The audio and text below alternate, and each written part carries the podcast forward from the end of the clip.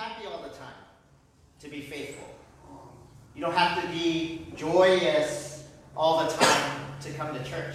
And a lot of times we have that misconception that in order to be a church goer, in order to come to church, we have to put our smile on, our best Sunday clothes, and be happy and exuberant and ready to what? Praise God. Even the word praise sounds like I need to be jumping up and down. I need to be smiling. I need to be laughing. And when someone says, How are you doing? I'm great. I'm great. Like, I always kind of detest, I don't detest it, but sometimes I get annoyed by the question, How are you doing? Because the only response is, Fine. I'm good. Because really, if I were really to say honestly how I was doing each day when someone asked me, How are you doing? I would say, Well, do you have 20 minutes? You know, like, do you have an hour? Or actually, I'm not doing so well. Right? But if I were to act, if I were to respond in that way honestly all the time, it would kind of be awkward, right? Because the person would be like, actually, I don't have 20 minutes. I was just hoping you would say fine.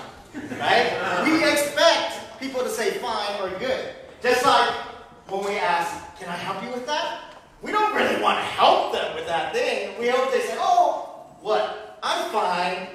But in asking, I, I'm saying, I'm making myself look good by saying, I, I offered and I would do it. If you were to ask, I would do it. But we expected and anticipated that fine would be the response. And oftentimes we live in the lie of fine. Mm. We say we're good. We say we're fine. Yeah. Because that's what uh, the world, the society, the culture expects of us. That's all that people can take sometimes in a busy world, in a world where you, you got to be independent. You got to be self-sufficient, right? You can't be too needy. Otherwise, we're going to leave you in the dust. We're going to leave you behind. Other, we don't have time for that or you're the awkward person. But following Jesus and worshiping God isn't just about pleasantries. There is a big section in the Bible, in the middle of your Bible, called the Psalms, and it's a bunch of poetry. It's actually praise music, worship music. Most of them written by King David, but also other psalmists who are writing in verse, in the style of poetry, to give praise and worship to God. But on a Sunday, all across the nation, you don't usually see pastors preaching out of the Psalms. Usually, where you see the Psalms in a worship service is what? During a, a communal scripture reading, during a call to worship, some sort of lit- liturgy, but not in the actual teaching. And the reason for this, I think, is in the American church, in the West, we're really focused on breaking things down, right? When we say, oh, that's a good preacher. That's a good sermon. We're talking about someone who took the passage and just broke it down. Here's the Greek, or here's the Hebrew. And let me tell you the five points that come out of this passage. And let me tell you the deep cultural context where this passage is coming from. And Paul is saying this, right? And Peter is saying that. And Jesus means this. And this is how we can apply it to our life. We want to come to church like at school and be given a lecture. But the Psalms are way more raw in that than that. They come in a form that's not good for necessarily teaching or explicating. They come in poetic, artistic form, and, and in a form that's really raw in its emotions. Are you with me, church? Yes. Yeah. In the Psalms, you can see the psalmist even being angry at God, even saying, God, why have you forsaken me? God, why are you silent? God, where were you? I'm mad. I'm sad. My enemies are chasing me. My enemies are saying bad things about me. People are talking about me. People are gossiping. People are out to get me. They're cause, they want me to fall. They want me to stumble. They're competing with me. They're jealous of me. And when I call out to you in the night with tears on my bed, I don't hear anything from you. You're silent. This is this kind of stuff in the psalm. It's raw emotion. And could you imagine if we all came raw to church every Sunday and we're just like, ah, oh, here's what I'm feeling. I'm mad at God. I'm angry at God. I even even want to yell at God. Some of us might be like, I want to cuss at God. Uh oh. Right? Can you cuss at God? What? If we all came raw like that, people would be like, whoa, this church is intense. Like, maybe Go down the street where I can sit and just be anonymous. But maybe we would actually be more real. We would actually draw closer together and be a tighter, more real community. And I think there ought to be room for that in the worshiping body. That this is actually what the Psalms model for us in terms of what is worship. How are we to come into the temple?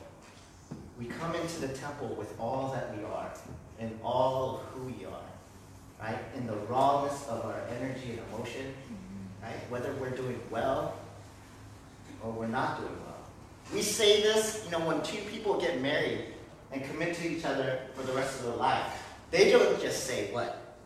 In their commitment, in their covenant. They don't just say, I'm going to be married to you only when you're happy, only when you're doing well, only when you're looking pretty in the morning, right? Only when you're not passing gas or burping or being rude or not picking up your clothes, right? From and not putting things in the hamper. Only in the good times and the pleasant times am I supposed to be faithful to you. No. What do people say in their vows when they get married? In sickness and health, and good and bad, right? Through thick and thin, till death do us part. Please, high fast. No. Um, Oh, and sickness and health, and good and bad, right? Through thick and thin. That's where the commitment comes. And we know that we serve a God who doesn't just come to us, or who doesn't just love us, or doesn't just embrace us when we're doing well, right? When we're smiling, when we're happy. But we serve a God who embraces us when we're not doing well, who hears our cries, right? When there's tears in our eyes, and listens to us and delivers us when we need healing, when we need restoration, when we need deliverance. That's our God. Our God knows and understands. Jesus, and that was that was Easter, right? We don't serve a Jesus who isn't disconnected, who's disconnected from our experience. We worship a Jesus who's connected to the human experience. That's why he walked on earth. Amen? amen. Jesus knows when you are sick and you're frustrated because your body can't do the things it used to do, or now you need help for to do the simple activities that you used to do on your own. Jesus knows the pain of being rejected, the pain of having loved ones say, No, I don't want you in my life. No, I don't agree with you. No, I don't, you know, I don't think you are in my family or my friend. You're my enemy, actually. Jesus knows what it means to be in poverty, to not know where the next meal is going to come from, where your bread is going to come from, where your daily bread is going to come from. He knows all of these things because he's walked the earth and he's experienced it. He's experienced it to the point that he was rejected, he was tortured, he was arrested, he was crucified. Amen? Amen. And yet, the miracle of the resurrection, the miracle of Easter is, and then he rose again. And Christ is risen. And he's here with us saying, I understand you, but ultimately I have the power over death and everything that you're going through. I understand, but I have the power of victory. And I have the end of the story. Amen? We know how the story is going to end. We know that God is going to be victorious in the end. So we can praise God through thick and thin. Even when the sun isn't shining and it's winter in the northwest and it's raining for 90 days straight. And you're like, ah, can I just stop this gray cloudness in my life? Even then, we can praise Jesus because he's He's had victory over death. Are you with me, church? Carolyn Sharp writes We are compelled to face the terrifying absence of God in the very midst of our singing. That's the risk of coming and singing and giving praise and worshiping God. That we run the terrifying risk that even as we cry out, we pray, we sing, we listen to the scriptures, we can run into the absence of God. Right? Of course, we know that really God is an absence in reality, but we can experience his absence or his silence, right? How many of you experience the silence or absence of God in your life? You're like, where are you, God? No one? Just me. Amen. Those desert periods. Um, so this is a Psalm 30. It's a psalm, uh, a, and it says a song. The, the superscript says a psalm, a song for the dedication of the temple of David. And if you know anything about the Old Testament, you know that yes, the, the temple of David, which is the promise that God gave to David, but actually it was Solomon, David's son, after, uh, who actually built the temple, not David. It was the temple came after David's life. And so we can actually place this song sometime during um, when the after the Babylonian exile and when the people of Israel are coming back before the rebuilding of the second temple. So, anyways, that's all. That's all to say that it's a prophetic voice looking back to the time of David, saying, "This is my song towards the dedication of the temple." So we can probably place this um, at the building of the second temple, which is when the people of Israel come back um, from captivity, and there's a remnant, and all the prophets, all the books talk about how the people are rebuilding the wall, rebuilding the temple, rebuilding their kind of worship, rebuilding the church, rebuilding their worship of God. And so this psalm is a dedication for the opening of that temple. And when I say temple, I think we can say, oh, church, right?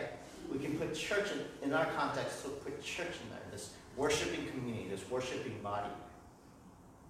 How would, and when we listen to someone dedicating the opening of a temple, it's good to listen. Like, because when you listen to that dedication, you kind of take on, oh, this is the purpose of the temple. This is why the temple is here. And when we listen to the psalmist dedicate this song to the temple, we realize that one of the most important elements of the temple is praise of God, right? The verse 1 I will exalt you, Lord, for you lifted me out of the depths and did not let my enemies gloat over me.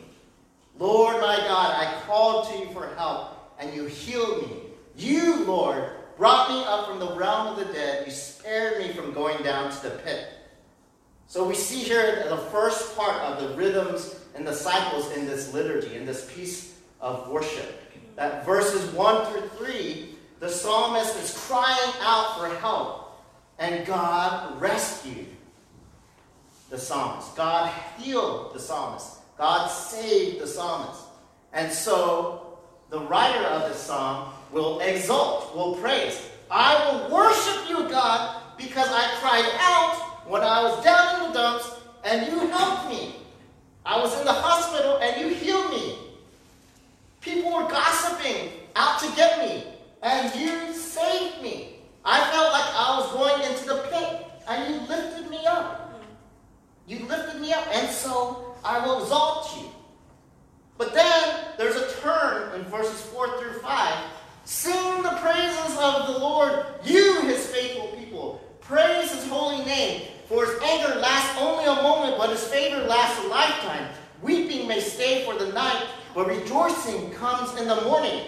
The psalmist turns from himself to turn to the people and exhort the people. And because I've experienced this, you too should sing praises to the Lord in this temple. Praise the Lord, amen.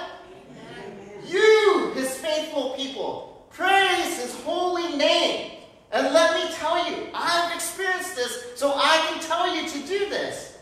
His anger only lasts for a moment, but he's gonna, you're gonna be in his favor for a lifetime. Weeping may stay for the night, but rejoicing comes in the morning. So I want to give you another uh, chapter from my hot yoga saga. During Easter, or last week, I shared how I've been doing hot yoga. And being a Korean, uh, and Koreans like to believe that nothing good comes up unless you're suffering, right? So, you know, unless I'm feeling pain, I'm not growing, right? So instead of normal yoga, I chose hot yoga in 105 degrees, right? To do yoga, but to do it in like desert heat where you're sweating and you want to quit and you want to give up. And so this yesterday I went, and the sessions are an hour. And to yesterday's session seemed like it was 120 degrees. I swear. Usually if it's 105, I thought I was gonna die. And I only brought one water bottle, a small one. So 45 minutes into it, I was all out of water. And I was like trying to get every drop, and they're like, ding, ding. And and one of the rules is you can't leave the room. I mean, of course, they're going to allow for emergencies, and they can't hold anyone, Right? It's a free country. I can walk out if I want to. But that's like the etiquette. Don't walk and stay in the room the whole time. And there was like five minutes left, and I literally felt like I was to throw up. Like I thought I was going to just all over the place, and that wouldn't have been good, right? And I was like, "There's only five minutes left," but you know, every, they were still doing their stretching and their moves, and I was just laying down. Just if you're tired, you could just lay down or be in a restful position. And I was oh, I can't do it. So I left the room. I left the room and got water and all that stuff. And after that, people were coming back and they're kind of giving me the glare. At least that's my interpretation. People are really nice and they probably understood.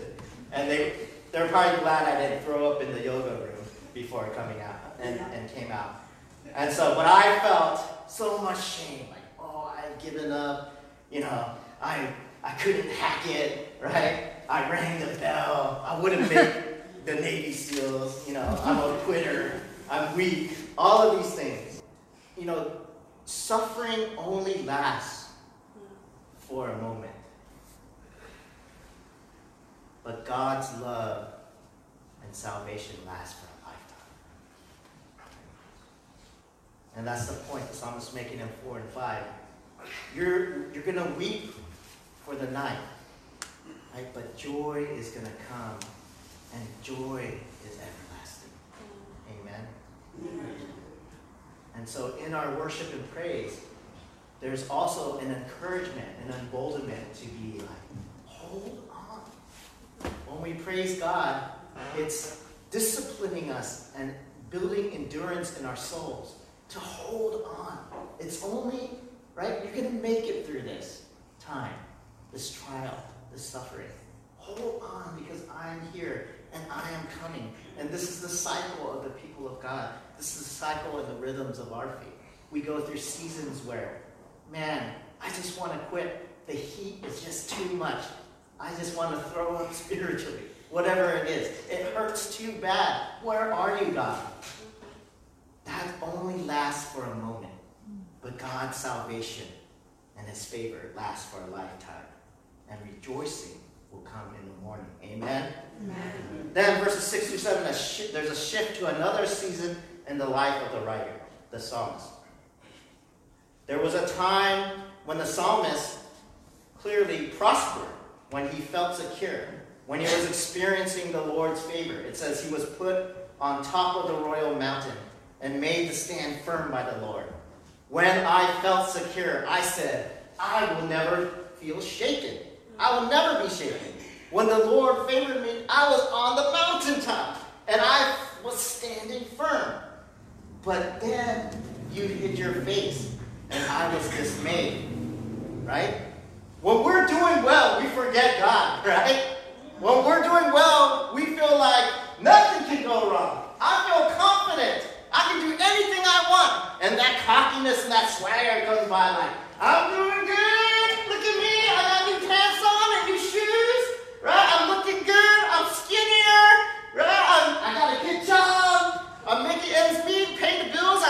money.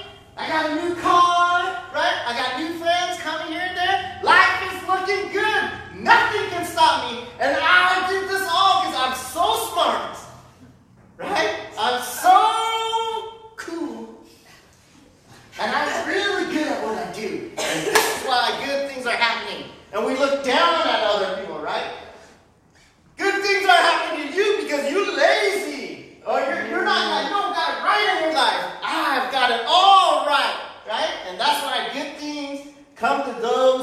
hard, right? And do it for themselves. When we're doing well, we forget about those crying nights. Right? Mm-hmm. We forget that we were on our knees saying, God, help me, please. Right. Because it's so easy for that. Yeah, I got this. I'm secure to come in. But then it says, You hid your face, and I was dismayed. Mm.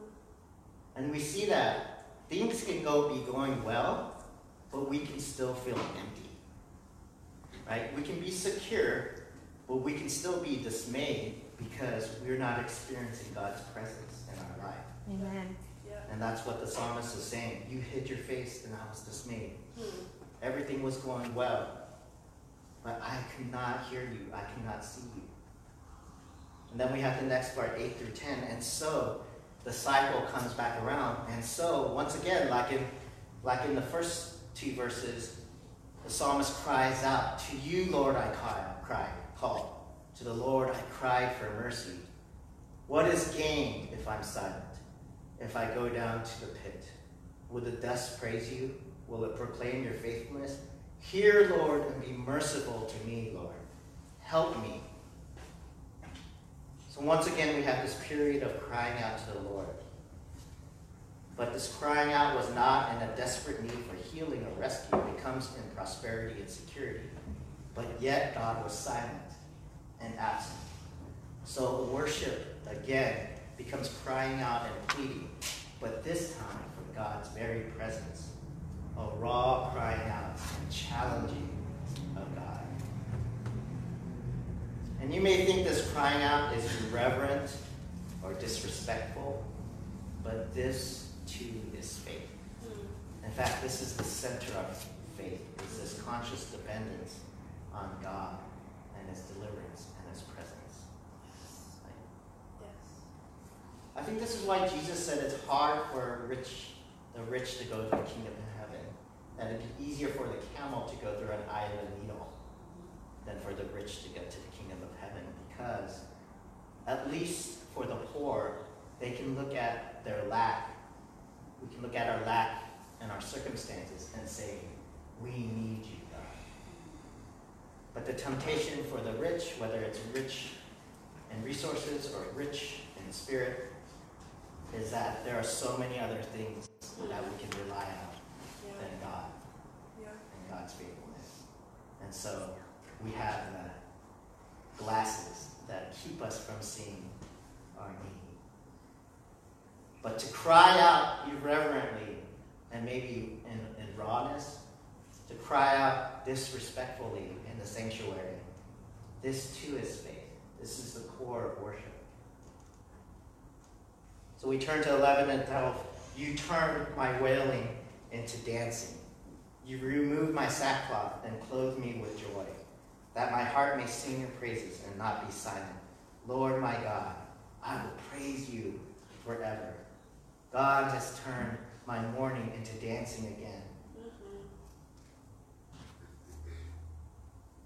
Right? And the response of the faithful, the response of the follower, when God has turned your mourning into dancing, is this a commitment to singing God's praises and not being silent and praising God forever. That's worship, is how we respond to God's faithfulness in our lives. We respond not with silence, we respond, respond, respond with praising God forever. Um, and in fact, praise is a response when we're not experiencing God as well. That's what it means to be faithful.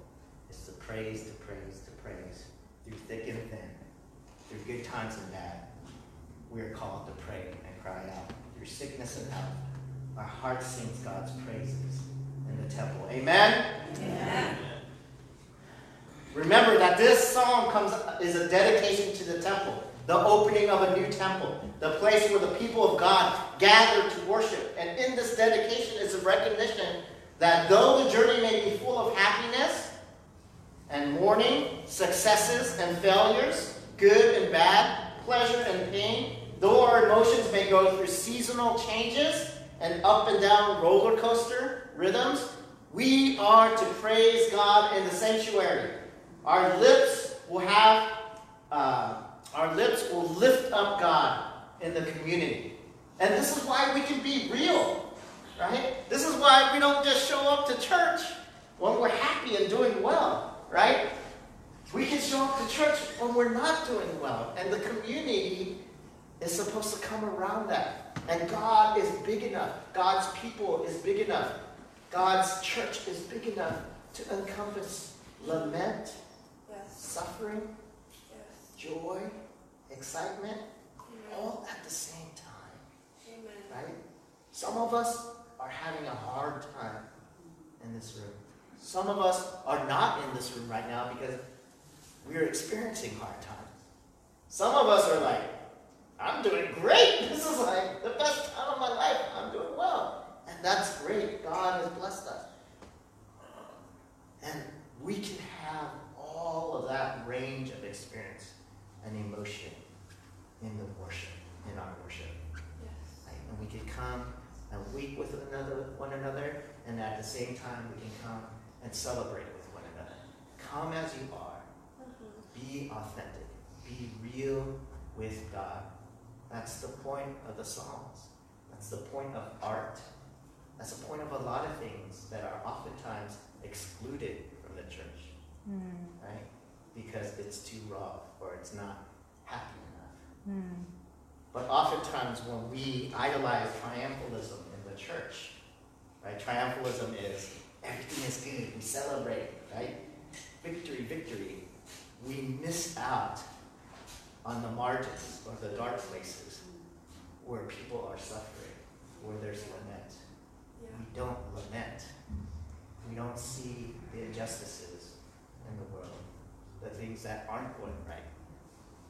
And, and in that way, we say, if you are experiencing those things, actually, you're on the outside of the church.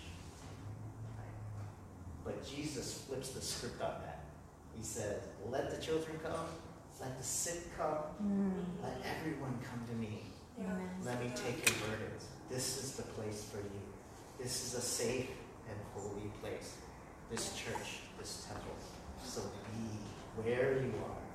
Be as you are. Yes. And in that place that you are, praise God.